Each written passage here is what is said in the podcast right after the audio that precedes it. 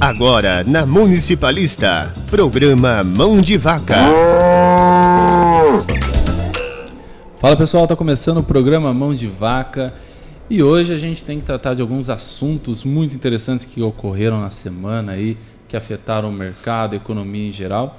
E para isso, eu trouxe aqui dois especialistas em investimentos da Wise, o Richard Ribeiro Seja bem-vindo, Richard. É a primeira vez no nosso podcast. Primeira vez, Paulo. Uma honra estar aqui, cara.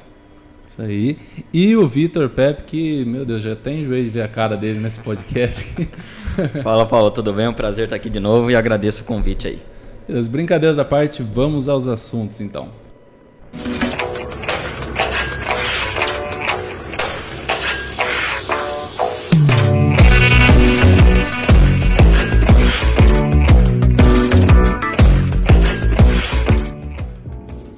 Cara, essa semana aconteceu muita coisa, não? Eu falei, vou pegar algumas notícias aqui, mas só nessa semana aqui já voltou de notícia, meu Deus do céu.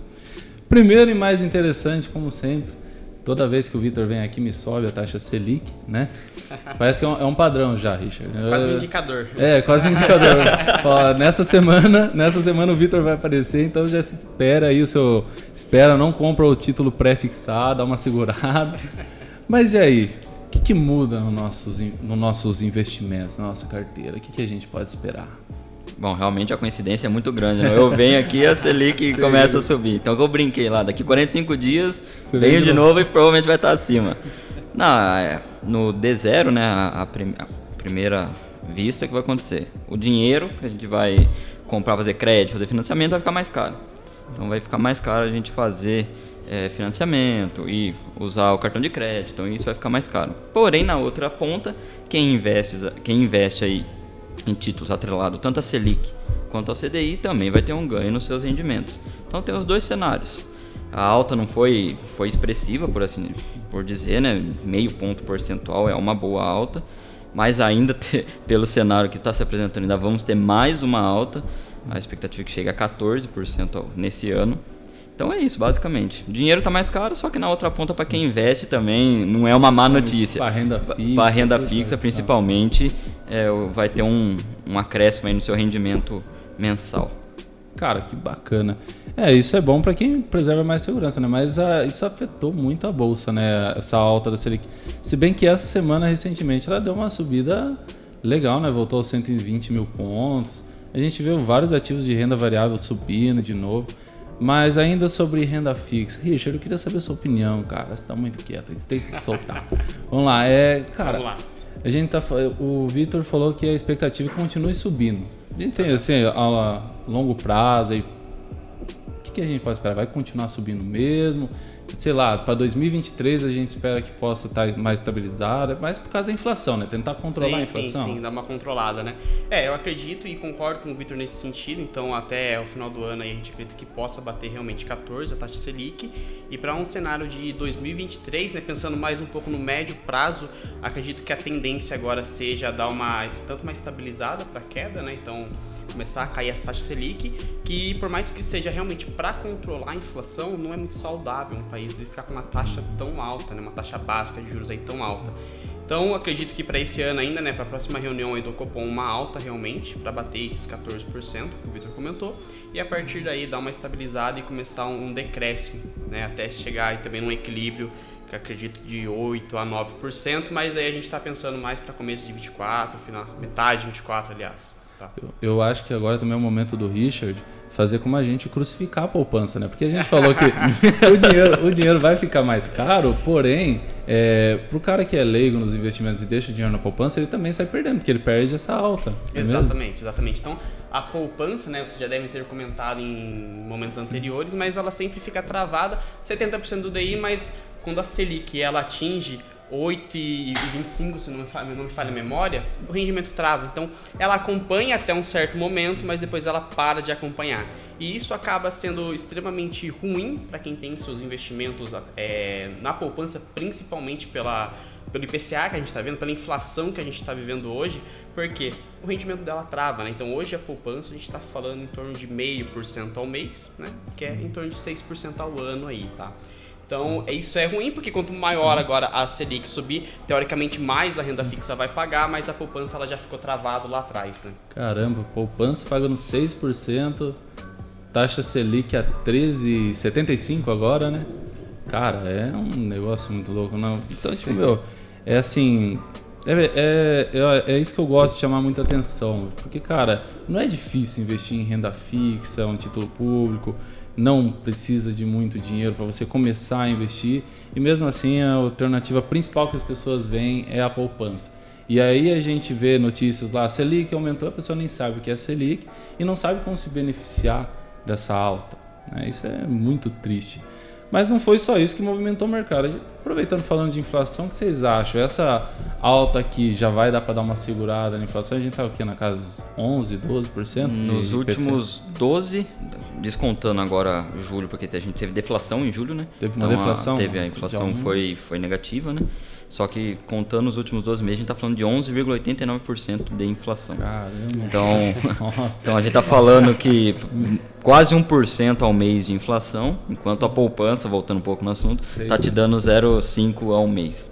Sim. Então, mas teve... só complementando, eu acho que a poupança, ela infelizmente é uma cultura do brasileiro achar que o dinheiro está lá, está rendendo, e muita gente não olha para a inflação, né? Por quê? Uhum. Coloca um valor X na poupança, 30 dias depois, né, no aniversário, acaba tendo um rendimento, então um aumento hum, de capital, mas ele não olha quanto foi a inflação no período, né? Então, na realidade, no cenário que a gente está vivendo hoje, o seu dinheiro realmente ele está aumentando, mas você está perdendo o poder de compra, você está perdendo esse poder aquisitivo, porque uma coisa que você compra hoje por X reais, né? Daqui 30 dias não está mais X reais, está mais caro devido a essa inflação e essa rentabilidade que você teve na poupança não é suficiente para suprir essa diferença, né?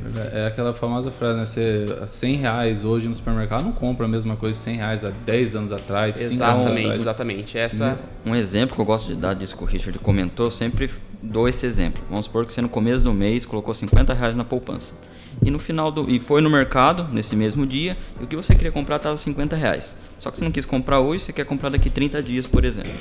Você deixou na poupança, chegou lá no 30, no 30 dia, você tirou. Deu 55 reais de rendimento, então você tirou 55. Uau.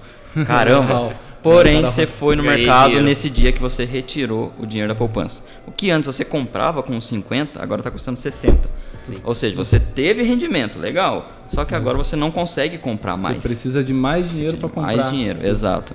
Então e, esse é um dos problemas. E a inflação, ela, eu vi, não lembro onde que eu vi que o cara falou que realmente a inflação, ela disciplinou as pessoas, né? Antigamente, quando tinha aquela, é, hoje a gente está na casa dos dois dígitos, que é preocupante, mas a gente já teve períodos de hiperinflação aí que saía de manhã, tava um preço e à tarde tava outro. Então essa cultura de você fazer a compra pro mês veio disso, da, da hiperinflação. Então é engraçado a gente pensar, né, cara, a gente se adaptou de uma certa forma, é, trouxe umas raízes, né, eu mesmo com a Sabrina, a gente morando junto agora, a gente faz compra pro mês, nem parou para perguntar, caramba, por que a gente está fazendo compra por mês, né? Mas justamente por causa da inflação. É, exatamente. É, de um dia para o outro o preço é, aumentava absurdamente. Então, Sim. Então compensava se fazendo um dia, que hum. fatalmente no dia seguinte você ia pagar mais caro. Então realmente você fazia essa compra do mês aí por causa disso. Cara, é muito louco. E, meu, e realmente é uma prática que você vai pegando, né, dos seus pais, né, avós, hum. etc. Ele não sabe muito bem por causa disso. Tem até um, um exemplo que eu acho ele bem interessante. Que é assim, uma, uma filha, né, foi perguntar pra mãe por que quando ela ia fazer carne de panela, não era bem carne de panela, mas era acho que costela, uma coisa assim, ela cortava no meio para colocar dentro da panela. E a filha não entendia o porquê e foi perguntar pra mãe, né, por que ela fazia isso. Aí a mãe dela falou: Então, eu aprendi isso com a sua avó, que quando a sua avó ela ia fazer essa receita, ela sempre cortava no meio. E ela foi perguntar pra avó por que, que ela fazia isso. E a avó respondeu: porque minha panela era pequena. Então não era nenhum sentido da receita ficar mais gostoso ou etc. Era justamente uma necessidade que ela tinha que fazer devido ao tamanho da panela que ela tinha. A mãe provavelmente tinha uma panela que conseguiria colocar o, o papel Um coisa uma por moderna, né? maior. Uma maior, exatamente, mas assim, ela cortava no meio porque foi realmente uma cultura que ela pegou da mãe dela, né? O E isso vai passando, menor. né? Então, exatamente, esse negócio de fazer compra, uma compra mensal segue o mesmo raciocínio. Você vai pegando essa cultura com seus pais, seus avós, e você não entende muito bem por causa disso. Mas é devidamente por causa disso, né? Da inflação, uma- um período de hiperinflação, você ia um dia, comprava uma compra, né? Fazer essa compra mensal, porque no outro dia tava mais caro e você não ia conseguir comprar as mesmas coisas com o mesmo dinheiro, né? Cara, é, eu mesmo, eu, assim, quando eu não comecei investindo, lógico, nem sabia o que era investimento, mas na época que a gente era menor aprendiz, minha mãe já me instruiu, falando, não, você tem que pôr dinheiro na poupança, já montou lá uma, é, abriu uma conta para mim na caixa, não, você tem que pôr parte do seu dinheiro aqui, tem que pôr. E eu fui instruindo, fui guardando parte do meu dinheiro só que eu não entendia nada de investimento. Depois de ler o livro Pai Rico, Pai Pobre, aí que eu fui aprender, falando, mano, o que, que é isso investimento? Essa parte de disciplina financeira que ele dá aqui no livro, eu tenho. Mas e essa parte aqui de investimento? Pô, e o faz me rir, na poupança não tá rendendo nada, cara.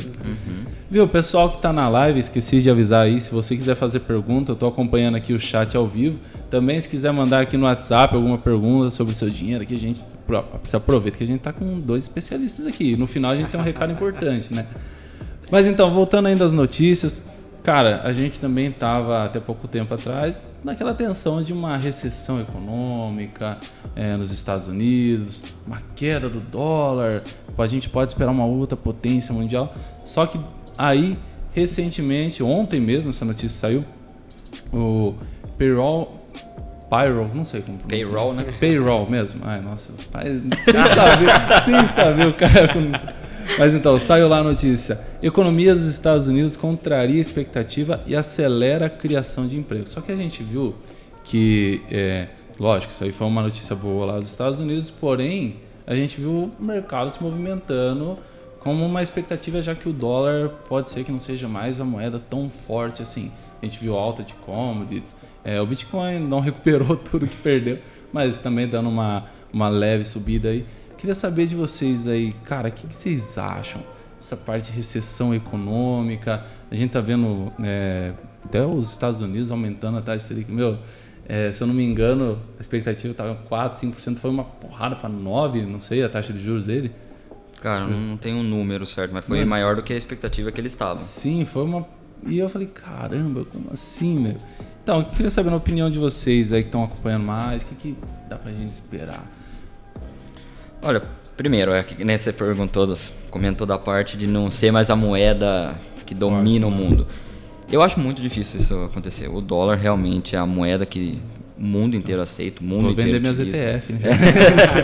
é, a, é a reserva de valor de, da maioria do- dos países. Tá tão uma coisa ruim em algum país, você começa a se proteger com o dólar. Então isso eu acho que não vai mudar. Olha, pelo menos no. Já é uma Não é uma cultura também. já- né? é, é, é uma cultura. de fa- Antes era o que? Era o ouro. Então Sim. muita gente ia para commodity e ia pro ouro. Hoje não tem mais essa necessidade do ouro. O pessoal vai no dólar porque realmente é a moeda mais forte. Realmente o, a expectativa de- do payroll, que é a, é a taxa de desemprego deles, né, o quanto que o, o desemprego tá, realmente foi, foi positivo para o mercado. Então, tendo mais emprego nos Estados Unidos é uma avalanche, né? Mais emprego, mais consumo na moeda forte, o dólar tende a, subir o dólar comanda muita parte do mercado.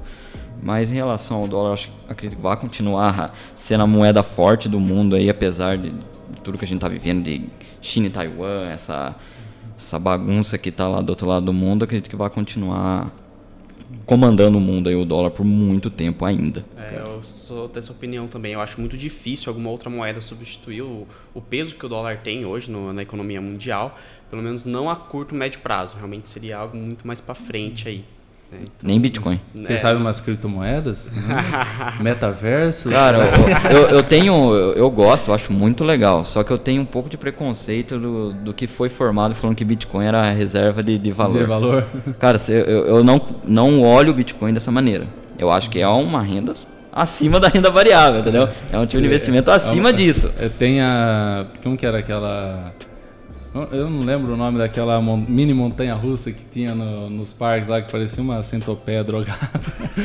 então, tem aquela centopeia drogada que é uma emoçãozinha. E tem, tipo, a, assim, é, tem a é tipo isso. E você vai do Hopi Hari, entendeu? É mais ou menos isso. Caramba. Porque você imagina, é uma reserva de valor. É um, teoricamente, vamos dar até uma renda fixa ali que você colocou sua reserva de emergência e colocou em Bitcoin.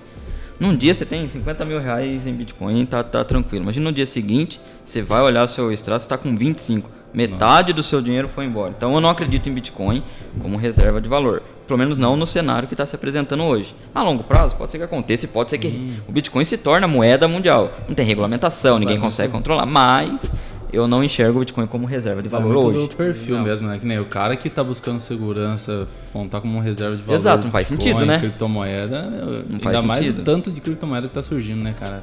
Tem a shitcoin, né? tem várias, é, né? Eu, eu, fico assim, é, que nem eu, a, gente, eu, a gente entrevistou o, o, Rafael Venegas aqui, que ele é um entusiasta das criptomoedas, né?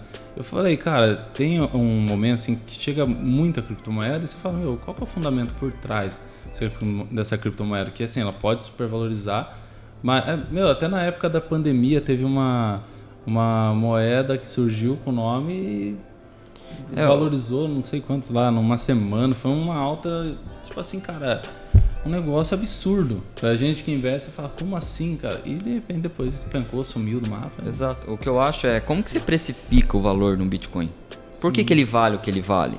Hoje você pega uma ação ou, enfim, um título público, você consegue chegar no valor do porquê que aquele ativo vale. Por exemplo, a Petrobras. Por que, que a Petrobras vale o valor que ela tem de mercado ali? Você consegue precificar. Agora, por que, que o Bitcoin tem esse valor? Ah, é porque é desmocratizado, ninguém consegue regulamentar, mas qual, qual que é o valor disso? O, o mesmo valor pode ser diferente para nós três aqui, sim, o valor sim. que isso Quanto tem. você aceita pagar? Num Entendeu? É, é, é, difícil você chegar no, no porquê aquele valor, porque é algo que eu, eu acho legal a modalidade, tanto NFT quanto o metaverso, as criptos, eu acho muito legal, mas tem o, o, ativo, o tipo de investidor certo para aquilo. Tem que ser um cara que está querendo realmente diversificar e aceitar o risco que as criptomoedas trazem, né? É, e só para dar um adendo, e mesmo esse tipo de investidor que aceita esse risco de uma criptomoeda tem que ser um valor baixo. Tem que ser um valor baixo, porque Exato. como a gente não consegue ter essa precificação sem que ela seja subjetiva, né? Uma precificação é para cada pessoa. Né? É, mas é, é muita especulação. É, se você coloca um valor muito alto, a gente não sabe como isso vai estar a longo prazo, né? Então, por exemplo, uma Petrobras. A Petrobras a gente sabe que daqui 10, 15 anos, é claro que, putz, não sei se ela vai estar mais valorizada, menos valorizada, claro que não, mas a gente consegue ter uma noção que ela vai estar ali ainda, né? Eu acho que com criptoativo eu também tenho certo preconceito devido a isso. É, você pensar, você, qual que você puxa 10 anos para frente, o que, que você acha que vai estar tá de pé? A Petrobras, mais chance de estar tá de pé, né? A Petrobras ou uma Bitcoin ou uma criptomoeda? Eu consigo enxergar a Petrobras daqui a 10 anos. Sim, com certeza. Agora, não, não sei se eu consigo. Só me dando enxergar. umas ideias de pergunta que eu vou pegar vocês de surpresa. não, verdade, a gente combinou aqui de ir na pauta aqui das notícias, mas assim, aproveitando, já que a gente está aqui com dois assessores e tudo mais, entrar nessa parte um pouco de assessoria, fazer uma pergunta assim. A gente falou de perfil para investir em criptomoedas. Para quem está ouvindo a gente aqui comentando, inclusive boa tarde pessoal do Facebook que está comentando aqui com a gente. Eu, eu queria é, saber, cara, como você ajuda uma pessoa a saber qual que é o perfil dela? Descobrir, ah, eu sou mais conservador, eu sou mais agressivo. Como que se orienta o cara que busca vocês lá? Eu acho que se posso conversar, você dá um complemento depois, então. É, o perfil da pessoa depende muito dos objetivos dela, né? Então, uma pessoa que... Vou dar o meu caso, né? Meu exemplo. Eu não tenho grandes projetos na curto prazo. Então, o meu foco eu sei que ele vai ser mais médio a longo prazo. Então, eu posso tomar um pouco mais de risco. Então, e também é devido à minha idade, né? Então hoje eu sou muito novo com relação a isso. Uhum. Só que pessoas que possuem objetivos diferentes, isso pode afetar na hora do perfil de investidor. Então como que a gente vai auxiliar eles? É realmente sentando, fazendo uma reunião para entender quais são os objetivos financeiros, onde ele quer chegar, né? Qual objetivo ele quer atingir para aí sim a gente olhar e estudar aquilo para ver qual o perfil dele. Se a gente pode tomar um pouco mais de risco, se a gente não pode, se a gente pode ir no meio termo, né, que seria o moderado. Então a gente vai muito dependendo de pessoa a pessoa, obviamente, mas pensando e focando no objetivo, tá? Hum, bacana mesmo, cara. É, é basicamente é isso, cada pessoa vai ter o seu perfil, então é, é muito importante. É definir essa parte de, do exato, objetivo. É Imagina, cara, eu, eu tô querendo começar a investir em ações, ah, qual que é o seu objetivo? Vou casar. Não, é isso, e eu É, gosto muito de uma pergunta. Comprar uma casa aqui dois meses. Eu, eu gosto muito de uma pergunta que é qual que é a, qual é o nível de risco que a pessoa aceita correr. Por exemplo, hoje eu tenho mil reais para investir. E se eu te falar que daqui um mês, no próximo mês, você precisar desse dinheiro, você vai ter 300. Qual que é o seu sentimento disso?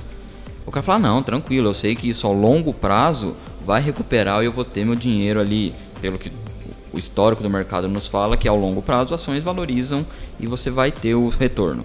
Agora, beleza, então o que, que a gente sabe desse cara?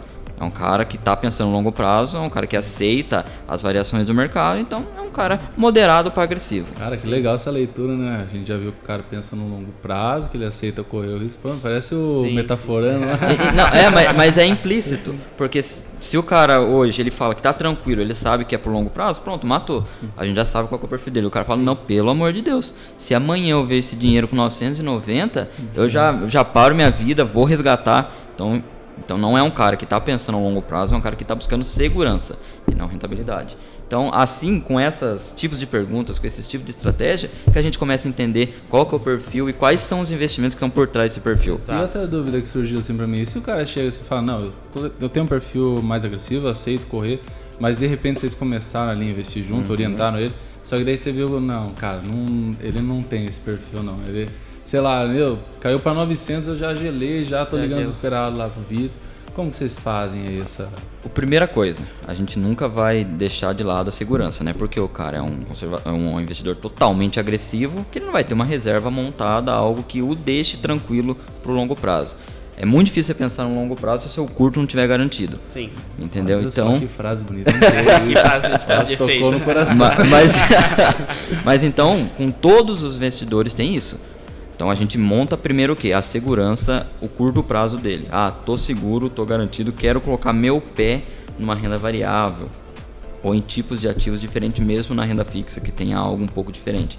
Então, todos os clientes, independente se é ultra agressivo ou é o conservador de fato, a gente faz esse curto prazo ali para quê? O cara tá tranquilo, ele tá com a cabeça sossegada para curto prazo, ele pode aceitar é, correr mais riscos pro longo. Então, independente do perfil, isso acontece.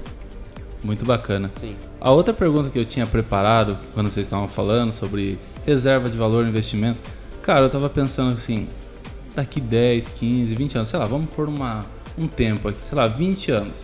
O que vocês levariam como investidor? Então, não é criptomoeda, Petrobras, ações, ouro, é, dólar. No que vocês investiriam? Vocês como investidores. Pensando como né? investidor. Pensando como Em investidor. 20 anos eu acho que eu faria uma escala de começar agora, né? Obviamente pesando um pouco mais na renda variável e conforme for passando o tempo até chegar ao final desses 20 anos e tirando da renda variável e colocando na renda fixa. Porque quanto mais tempo você tem, obviamente mais probabilidade de dar bom a renda variável. Por quê?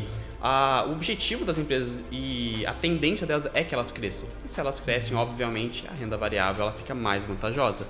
E ao final desse processo, e a gente utiliza muito isso com a aposentadoria, né? É claro que depende muito do perfil e é uma estratégia muito específica, mas você pega uma pessoa muito nova, você pesa mais em renda variável para tentar alavancar o lucro que ela pode ter no longo prazo, e conforme ela vai chegando mais próximo da necessidade de utilizar esse recurso financeiro, a gente vai tirando o pé da renda variável e vai colocando mais na renda fixa. Porque como a gente entende que ela vai usar o dinheiro a mais curto prazo do que quando ela começou, é necessário que ela tenha uma segurança que antes ela não necessitava. Mas assim, isso é muito de perfil para perfil e hoje eu entendo que esse é o meu perfil. Então começar pesando muito mais na renda variável. Não é à toa que a minha carteira de investimento é mais focada realmente para renda variável. E é claro que conforme for passando o tempo, eu vou chegando mais perto da utilização desse recurso, eu vou tirar o pé da renda variável e vou começar a alocar um pouco mais em renda fixa. Bacana. E, e a sua opinião? Eu, se eu fosse começar hoje, como investir pensando daqui 20 anos, primeira coisa, concordo totalmente com o Richard. Eu ia pesar a mão agora, primeiro que eu não teria uma reserva, tô começando hoje. Montaria minha reserva bem tranquila. Isso, per- perfeito. Primeiramente, sempre montar essa reserva, porque se a renda variável ela acaba andando para trás nesse curto prazo e você tiver uma dor de barriga, você tem que ter da onde tirar esse recurso. Então, sempre preconizar uma reserva de emergência, né, que é de 6 a 12 meses aí do seu custo mensal. Então, esse seria o meu primeiro passo. Montei a minha reserva, o Richard foi perfeito, eu sou muito novo. Então, cara, o meu longo prazo, eu iria pesar em renda variável, ações, eu gosto muito de ações, então eu iria pesar em ações, por quê? aquilo que a gente comentou. No histórico, o mercado nos mostra que ações sempre traz dinheiro para o investidor. No então, prazo. pro longo prazo, exato. Eu teria 20 anos para trabalhar, eu com daqui 20 anos estou com menos de 50. Então eu teria o, o longo prazo ao meu favor. E a leitura fria aqui, então, é que a gente já tem. é, a gente não gosta de criptomoedas e nem de day trade. Então. É, eu, eu, eu não, não condeno quem faça, longe disso. Tem, a gente conhece histórias de quem conseguiu. Mas é aquilo, né? É o. Ah, os, os números não mentem. Os né? Números não mentem, exato. que ganham dinheiro realmente com isso. E, e aqui, é, é a porcentagem. Quando você investe por longo prazo em ações, tende a te dar retorno. Porque os números nos falam que quem fez isso teve retorno. Olha o Barça ganhando um milhão ao dia. É Entendeu? É um cara que investe a. Nossa, não dá nem pra falar quantos anos esse cara investe. Desde sempre ele investe. Muito bacana você tocar nisso. Tenho já gatilhado aqui com a... a gente falar sobre renda passiva, mas antes, ainda tocando no assunto, a gente tá deixando as notícias de lado, cara. Mas a, gente, a gente linka, a gente faz o link. Sempre dá pra gente dar uma roubada aqui, mas tudo bem.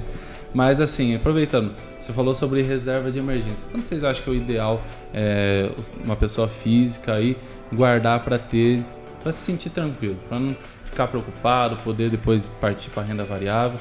Quanto que é ideal colocar na reserva de emergência, na visão de vocês? Depende muito da, da segurança do trabalho em que ela está, né? A gente sempre preconiza de 6 a 12 meses. Uma pessoa autônoma, por exemplo, que depende 100% da força de trabalho, a gente preconiza 12 meses. Porque se acontecer alguma coisa, a gente sabe que ela vai estar tranquila financeiramente por um ano, né? Agora, uma pessoa que ela tem mais estabilidade um pouco maior pode ir tirando o pé, mas eu sempre falo que no mínimo 6 meses. É uma renda ativa, né? Tipo, é que nem o barbeiro, quanto mais é, cortes ele fazer, mais ele vai ganhar. Então É. ele fica totalmente dependendo da renda. Se ele, Exatamente. sei lá, quebrou o braço, ficou mal de saúde, sei lá, precisou fechar o salão. É, bacana. exatamente. Mas é então ele basicamente pode ficar com um salão, nesse caso, né, autônomo por um ano, né? Nesse exemplo que eu dei, que ele vai estar tranquilo, entendeu? É, a gente faz essa divisão, igual o Rich comentou. O cara que é CLT, ele, talvez ele não seja funcionário público, mas ele é CLT, ele tem uma segurança maior do que um autônomo. Então dá pra gente pensar ali de seis meses, uma renda, uma reserva de emergência. Agora, funcionário público é muito seguro. Então, há casos que três meses, de três a seis meses é tranquilo. Agora, 100% autônomo, depende 100% da força de trabalho dele somente. Se parou de trabalhar não tem renda, o 12 meses é o mais seguro. De 9 a 12 meses é o mais seguro. Que o cara tem um bom tempo ali para ele se recuperar e voltar Exato, a trabalhar, voltar a ter força, exato. E o melhor lugar para guardar reserva de emergência? Renda fixa mesmo, única, pura? Cara, Dá para a- diversificar na própria reserva? Como que vocês? O meu pensamento como investidor, a minha reserva tem que ser algo que eu precisei, eu tenho acesso. Por quê? O nome fala reserva de emergência. Você não sabe quando você vai ter uma emergência. Então tem que ser algo líquido, com alta segurança e a, a- a curto prazo você abrindo um pouco a mão da rentabilidade. Por quê? Você está buscando segurança e liquidez. Liquidez é o quão rápido eu posso sacar meu dinheiro. Então eu deixaria em algo líquido e rápido para eu pegar. Cara, é legal esse Exato. ponto de vista. Um comentário que eu fazer. Tem gente que pega imóvel e fala, ah, mas é meu bem, meu patrimônio e tudo. Experim- Falando da liquidez, experimenta vender um imóvel Não, é, aí depois você por- precisar de Realmente, é, é um ativo que você tem, é um ativo va- valioso, só que para você vender, não é do dia para noite que você Você consegue. põe um valor lá, às vezes o cara vem e oferta outro. Exato, né? você não consegue o valor que você quer no, no imóvel. Então, realmente, é um, é um bom investimento, é valioso, só que não dá para ser tratado como uma reserva de emergência. Não, tem isso como. De maneira alguma, justamente pela essa baixa liquidez. Mas eu concordo totalmente com o Vitor nessa parte de reserva de emergência. Então, algo extremamente seguro, extremamente líquido, né, para você poder resgatar a qualquer momento. E eu acho que a renda fixa é a melhor opção nesse sentido, tá? E nada de Pensando aí nesses poupança. dois pilares. Não, Nada poupa, de poupança. poupança. poupança não dá, né? Poupança Cara, não. Você falou do Barsi também. O Charles estava perguntando aqui sobre fundo de investimento, fundos imobiliários. Que são, fundos imobiliários são bem famosos por causa dos dividendos, por causa da renda passiva. Cara, eu acho que ele quer tipo assim, uma orientação. Como começar a investir, como entender os fundos imobiliários.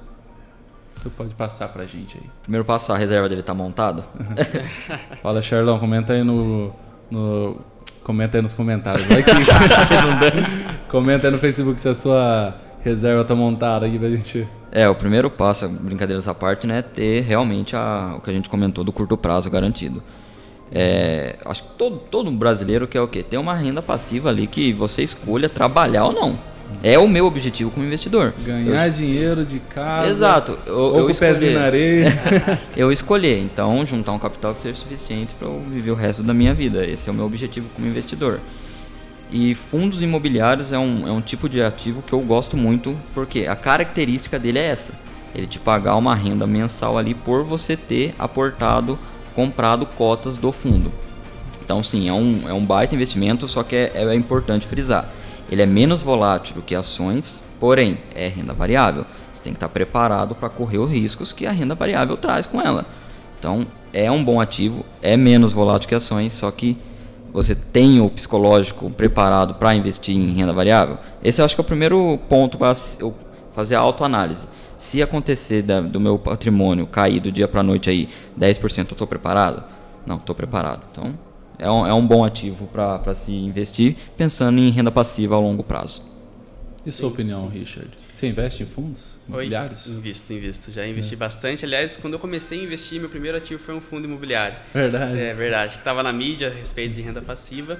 E eu concordo totalmente com o que o Vitor falou e uma dica que eu dou para quem tem perfil para investir em renda variável, tá com reserva montada, consistência. Então não é um você comprar em um mês e deixar aquilo lá só aquilo realmente que vai gerar uma renda passiva lá na frente, é a consistência. É você comprar, nem que seja um pouco todos os meses, para que isso realmente vire uma bola de neve, né? Então, hoje você pega a sua força de trabalho, pega essa poupança que você consegue todos os meses e compra um fundo. Ou cotas, né? Enfim. O interessante é que nessa consistência, com o passar do tempo e visando, obviamente, o longo prazo, é normal que esses fundos comecem a te gerar uma renda passiva provinda desses dividendos mensais que você consiga alimentar essa carteira de investimento. Que aí você vai ver realmente a bola de neve acontecendo. Né? Mas isso é, obviamente, voltado a longo prazo e tendo essa consistência como investidor. O Richard é muito técnico. é, você vai reinvestindo. Reinvestindo. Basicamente, você, a cota, conforme você vai comprando as cotas, ela vai gerar uma renda para você mensalmente que você vai conseguir, com essa renda, comprar novas cotas do fundo. Então, você começa a deixar a sua força de trabalho como um auxiliar ao que você está comprando de cotas. É isso, Richard? Isso aí, boa. Simplificando investimentos. Mas, cara, é muito, é muito legal mesmo o poder da renda passiva, né? Você começa ali ganhando um real, às vezes nem um real, 50 centavos. Não, é centavos, é. E de repente você vai acumulando mais cotas, mais cotas, quando vê se estão 10, 20, já dá para pagar uma conta. E, cara, é muito legal porque é uma alternativa, né? As pessoas trabalham aí 30, 40 anos, pensando na aposentadoria, é, pensando em depender ali do governo, quando na verdade você tem uma alternativa de investir o seu dinheiro e fazer ele gerar mais dinheiro para você, né? Muito sim, bacana, sim. cara. E assim, aproveitando, falando em dividendos, ó, a gente voltando agora para as notícias. o Petrobras anunciou uma porrada de dividendos aí. Meu, seis e pouco por ação. A ação dela tá na casa dos 30. Meu, é muito dividendo, né? absurdo. né? É absurdo.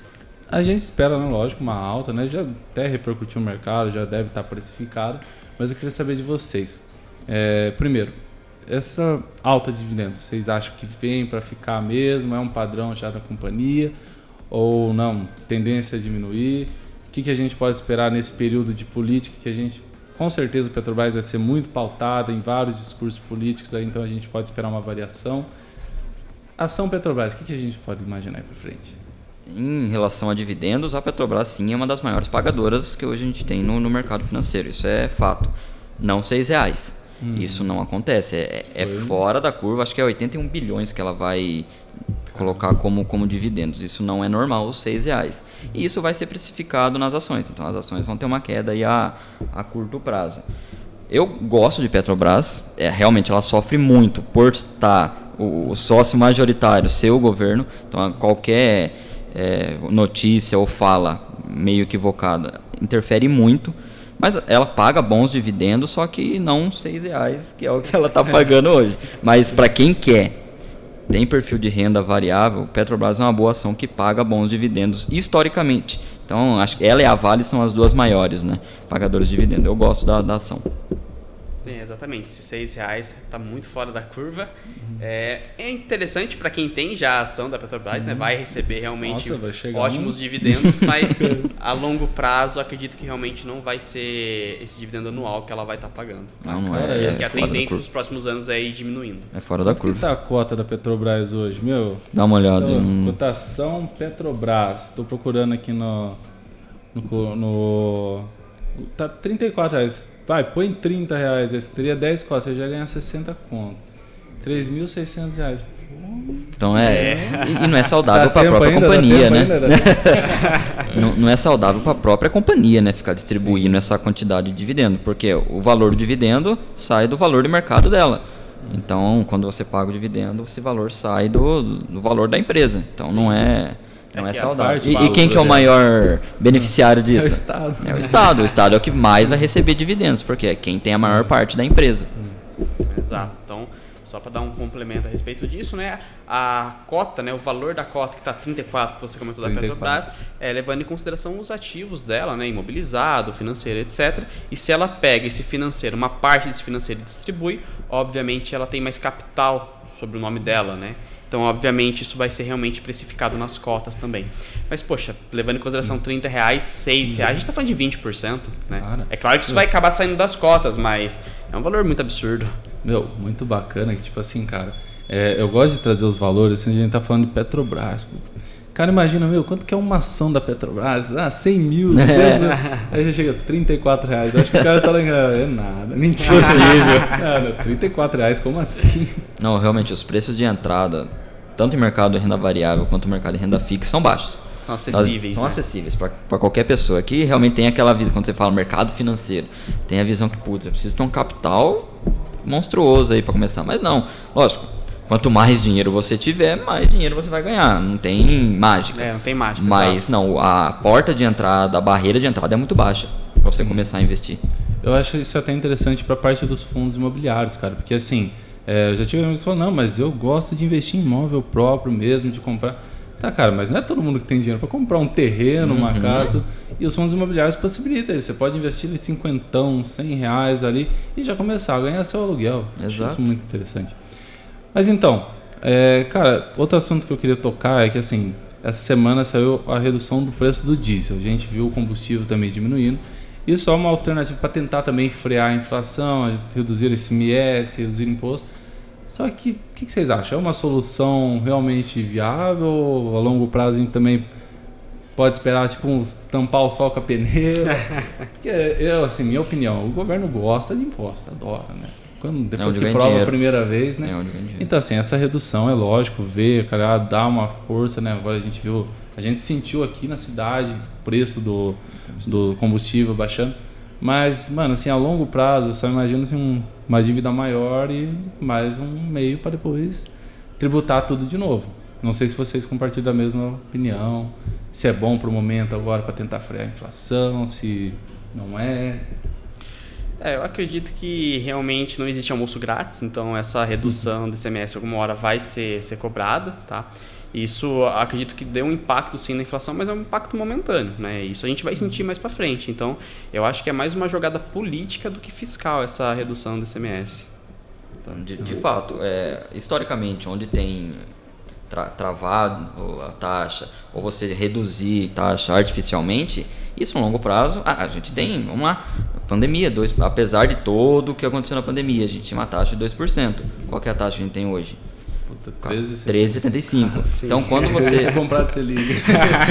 Entendeu? Então, onde tem esse, essa mexida, esse travamento artificial, ao longo prazo tende a estourar mais inflação, mais taxa de juros. Então, realmente, é uma, acredito ser uma jogada política. Então, tem. Então, com uma inflação muito alta. Tudo isso a gente sabe que está acontecendo. Mas, artificialmente, você travar isso não é saudável para o país como a gente já viu há, há, um tempo atrás isso acontecer. Cara, e olhando assim em retrospecto, a gente falando da taxa Selic, ela subiu muito mesmo, e lógico, na tentativa de conter essa inflação, tentar controlar. Mas, cara, assim, vocês acham que foi um erro, tipo, baixar tanto assim a Selic para 2%? Poderia, sei lá, é, não ter baixado tanto, ou então ficou muito tempo num período muito baixo, que é, na época era um temor de lockdown, da economia não estar tá se movimentando, não ter dinheiro, e aí incentivava as pessoas a consumirem. Só que daí a gente se adaptou, conseguiu, é, a gente não freou o consumo, a produção não acompanhou, e aí a gente tem uma inflação que está enorme de novo. E o, o nosso país, convenhamos, né? Um país emergente que não não tinha um perfil assim para ser tão para ter uma taxa para isso, de né? 2%. Não, o Brasil historicamente é um país de taxa de juros alta, né? Sim. E é o que você falou, um país emergente geralmente tem isso. Hum. Porque realmente está tá aumentando a produção interna, então ele tende a aumentar a taxa de juros, a inflação acompanha. Então a gente é, é correlacionado, né?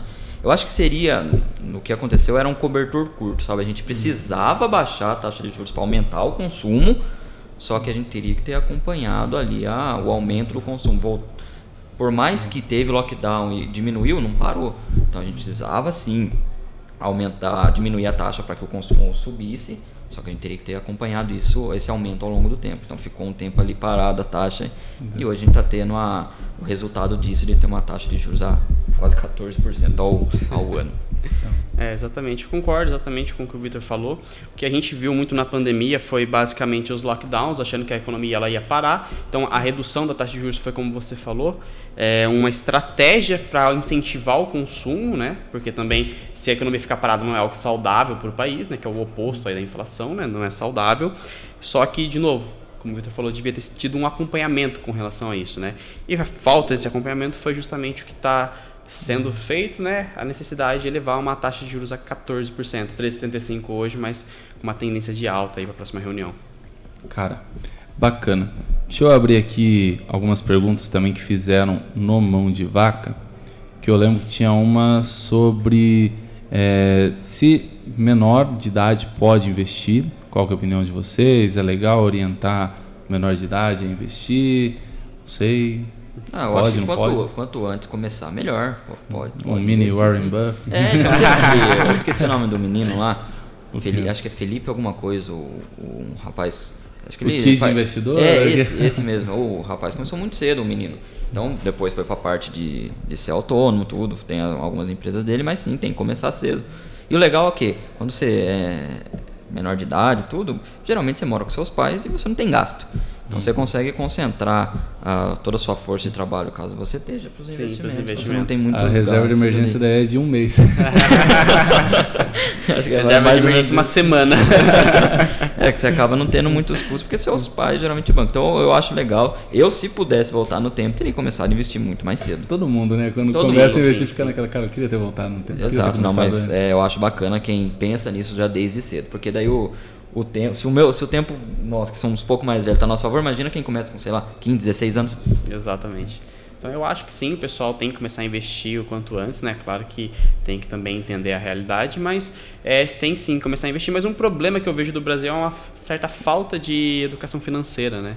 Justamente nas escolas. Então, ah, comecei a investir. Hoje eu tenho 20 anos, comecei a investir, eu tinha 18, né? Comecei muito cedo, realmente. Mas eu só fui aprender realmente sobre investimento com 18 anos. Então eu me formei no ensino médio, não vi nada a respeito disso. Então eu acho que falta um pouco no Brasil, mas para quem acompanha, né, principalmente a mídia, que isso está muito em alta agora, começar a investir o quanto antes. Tá? Porque, como o Vitor disse, se você tem um tempo a seu favor, você Cara. usufruir disso acho que é muito importante.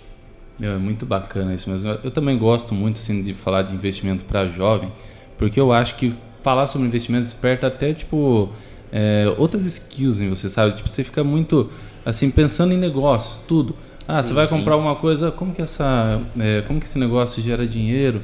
Ah, você começa a investir comprando ações da bolsa, você começa a ver, por exemplo, pô, CPFL, quero comprar ações de energia, pô, vou investir em bancões, aí você começa a olhar, você vê tudo ao seu redor. Você começa a ver como o mundo, como os negócios funcionam. Eu acho isso muito bacana. É, você começa isso, meio que ver o back-office das empresas, né? Isso é, é realmente uma, uma análise bem interessante de se fazer. E isso eu acho que desperta o empreendedorismo nas pessoas também. Também. Sim, Porque o que leva o país a, a crescer é o empreendedorismo, né? Na, na, no final, no final é isso que vai levar. E o investimento despertou em mim e provavelmente desperta em quem começa também.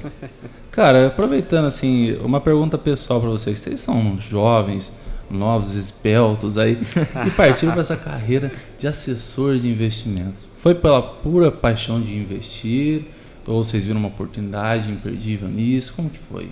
É, eu acho que é um pouco dos dois, né? Então eu sempre gostei desse setor, né? Por mais que antes eu não investia, mas comecei a investir com os outros, já gostava dessa parte e eu gostava bastante da renda variável, né? Então essa uhum. ideia de você ser sócio das empresas para mim era excepcional. É, então eu gostava dessa ideia de investimento e eu também vi uma oportunidade, né? Por quê? Hoje no Brasil dificilmente você pega pessoas que investem em corretoras, né? Claro que isso aqui está evoluindo, está tendo uma mudança cultural, mas ainda são poucas pessoas que investem por trás disso. Ou seja, tem muito mercado ainda a ser explorado, né? Então, de certa forma, foi também uma estratégia aí de entrar nesse mercado quanto antes para que lá na frente, no futuro, de novo, pensando a longo prazo, eu esteja bem financeiramente. Mas foi sim tanto uma parte de estratégia, né, de entender que é um mercado que tem muito a crescer ainda no Brasil, mas também a respeito de gostar dos investimentos, né? Então, é, até se a gente vê a quantidade de investidores na bolsa, né, o número de CPFs dá, não sei, 3, 4%, uma coisa assim. Não, é, bem, é, chegou a 6, é, se eu não me engano, 6%, 6% dos brasileiros. Mas isso deu um, deu um up na pandemia, né? É. Só Deu um up na pandemia, isso. Focou em renda passiva e também começaram no day trade. Já, a gente já vê diminuir ano que vem. Já, já, é. Mas uma das causas disso que eu acho interessante foi a Selic a 2%. Então Sim, você viu o pessoal nos bancos, né, nos bancões aí, poupança, rendendo 70% de 2% ao ano, não é nada. Nossa. Então o pessoal parou de ver realmente aquele recurso pingando todos os meses e falou, poxa, eu preciso mudar essa estratégia, preciso correr atrás de investimentos alternativos para para não perder tanto aquele padrão, né, de ter aquela renda passiva. Então eu acho que o que mudou bastante foi isso, né? Não apenas isso, claro, mas foi um dos grandes fatores.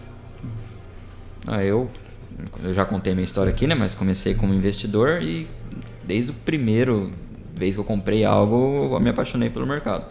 Então, mas não pensava em mudar de, de profissão, ainda tra trabalhava em CLT normal. Só que comecei a, a, gostar mais ainda querer me aprofundar e foi quando eu achei a assessoria tudo que o Richard falou realmente é um mercado que não está sendo muito explorado ainda. A assessoria de investimentos né, é um mercado que tende a crescer muito no país. Por quê? Porque o brasileiro precisa disso. Hoje, se a gente tem uma falta de educação financeira, que nem o Richard comentou, não é você saindo investir sozinho sem conhecimento nenhum que você vai ter resultados.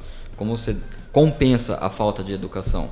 Tendo uma assessoria do lado te ajudando, um especialista te ajudando a fazer seus investimentos. Então, como o número de CPFs hoje é baixo, o número de assessores do mercado é baixo. E ambos tendem a crescer e esses são correlacionados. Então foi um mercado que a parte financeira é, me, chama, me chama a atenção, porque é, é a, a, o crescimento vai ser expo, exponencial ao longo prazo, mas a paixão pelo mercado não pode deixar de existir, né? Que senão não faz sentido você estar tá numa, numa profissão se você não gosta do que você faz. Sim, exato, exato. Cara, muito bom mesmo. Por isso que eu gosto de trazer esses caras aqui, porque, meu, tem muita gente que tá ouvindo a gente, tá com aquele monte de dinheiro parado aí na poupança, meu, fala com esses caras, vocês estão perdendo dinheiro, pelo amor de Deus, nem que seja na renda fixa, meu amigo. Você tem que, tem que dar essa migrada, né? Não, pelo menos isso. Ah, não quero investir ações, não quero investir em fundo, mulher. Não, é muito arriscado. Muito arriscado, não, não quero. Não, não, meu, até a renda fixa tá pagando mais. Nossa, cara. Não é que até, tá pagando muito Sim. bem, né? É, não, até não, né? Tá pagando o dobro. É, tá pagando muito bem. É, é, muito, é um chamariz muito grande. Você tem uma taxa de 13,75% ao ano. Mano, e é assustador também pensando no que o Richard falou né, na época de pandemia, a gente viu a taxa Selic a 2%, as pessoas estavam migrando né, para a bolsa, a gente via negócio, pô, aproveitando, a taxa de juros está baixa, vamos investir, as próprias empresas aproveitando, né, financiando coisas. E aí a gente vê esse incentivo na economia. Então, cara, é muito legal você pensar assim, é, desse período de euforia, que dá para você aproveitar, fazer dinheiro na bolsa, e também como você pode migrar num período que a taxa Selic subiu, que está tudo ficando caro, inflação, tudo, que normalmente as pessoas precisam se exprimir, mas se você tiver conhecimento, você consegue aproveitar da renda fixa, da alta eh, da taxa de juros e consegue fazer bons investimentos, comprar bons papéis mais baratos, desvalorizados.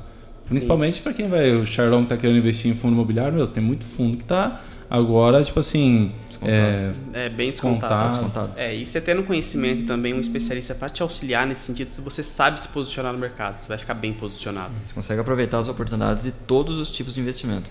Tem oportunidade em renda variável, tem oportunidade em renda fixa, então a gente consegue é, com um profissional do lado, junto com o conhecimento alinhado ali, a gente consegue grandes oportunidades para você ganhar dinheiro em todas as pontas, né? Uhum.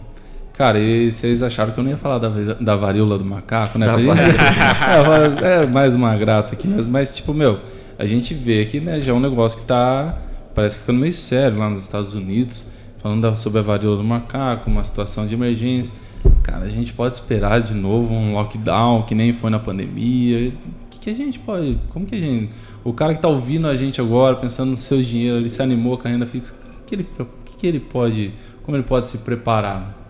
É, é, difícil falar como vai se preparar, porque ninguém está uhum. preparado para o Covid. Sim. Então, é. Pegou a gente foi pego. É, exatamente. Ninguém ah, imaginava. Tá tendo Covid lá, o que, que a gente vai fazer? Carnaval, então. É, é mais ou menos isso, entendeu? Esse é. Então é difícil a gente falar, ah, você vai vai acontecer isso, então faz isso aqui. Mas eu que eu acredito, eu acho que não vai ter um novo lockdown ou algo do tipo. Acredito que não. Acho caso comece a ficar muito sério, vão, vão surgir medidas para a gente controlar isso, não deixar se alastrar como a gente aconteceu na, no Covid. Então realmente vão ter medidas, mas não acredito num novo lockdown, numa nova parada, porque isso não vai. Primeiro que a gente está em ano de eleição, ninguém vai querer, não vai chegar o presidente da República e falar, estamos parando tudo porque é. a gente tá, tá com a varíola do macaco. Isso infelizmente, infelizmente não, não é. vai acontecer. Mas caso surja uma nova epidemia, pandemia, vão ter medidas para tentar frear. É, eu acho que é exatamente isso, né? Devido ao momento político que a gente está vivendo, ano de eleição, realmente eu acho que não vai ter.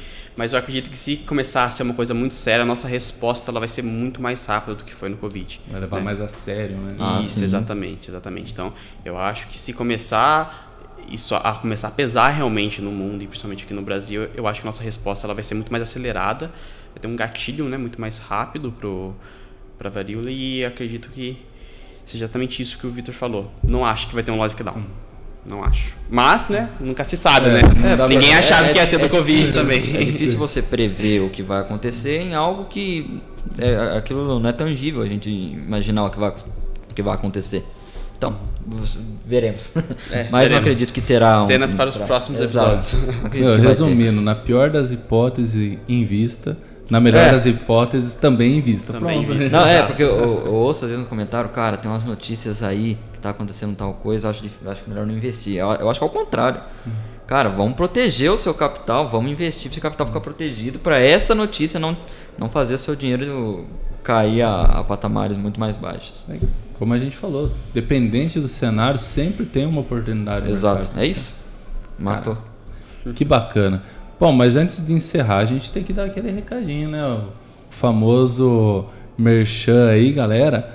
Pessoal, os caras da Wise veio aqui e falou o seguinte: para você que tá ouvindo a gente, se você for lá, onde que é o endereço? É a Avenida Vital Brasil, número 758. É próximo ao McDonald's. Não, você já sai de lá, vai lá, troca uma ideia com os caras, sai de lá, pega o seu lanche.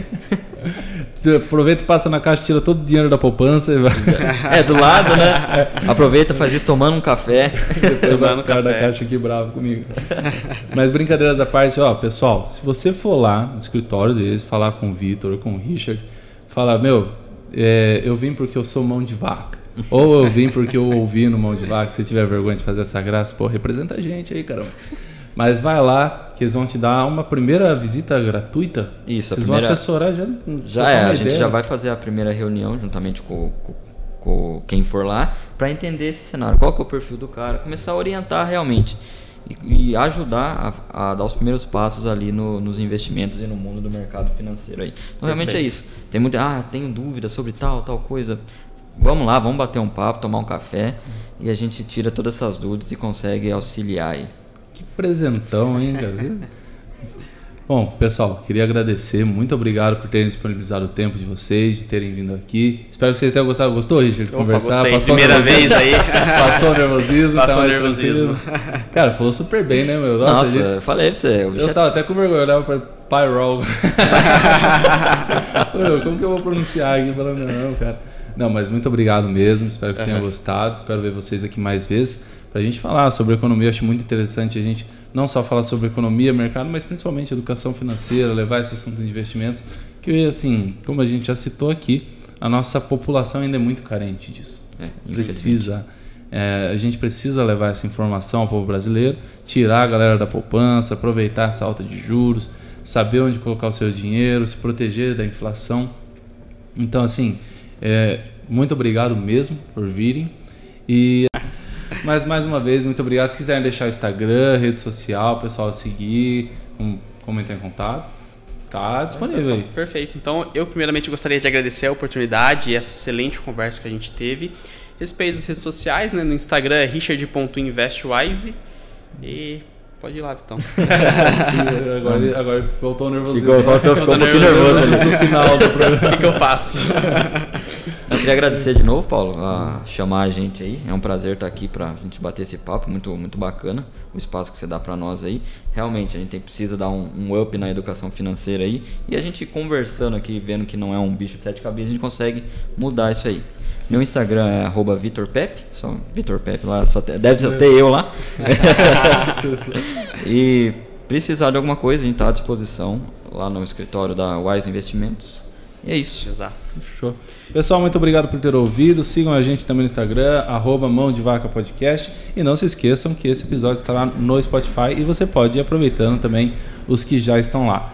De resto, um forte abraço e um bom final de semana.